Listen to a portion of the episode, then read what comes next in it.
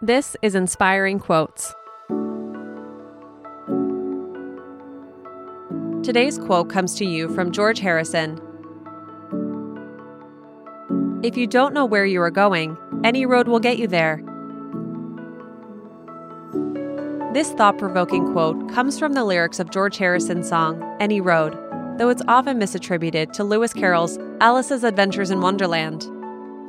Harrison started writing the song in 1988, and it became his last single and opening track of his final studio album, Brainwashed, released posthumously in 2003.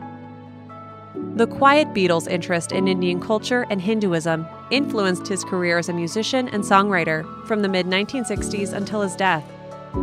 In Any Road, Harrison offers us reassurance that we eventually end up where we're meant to be, even if we aren't always sure of our direction in life. Have an inspiring day, and we'll see you tomorrow.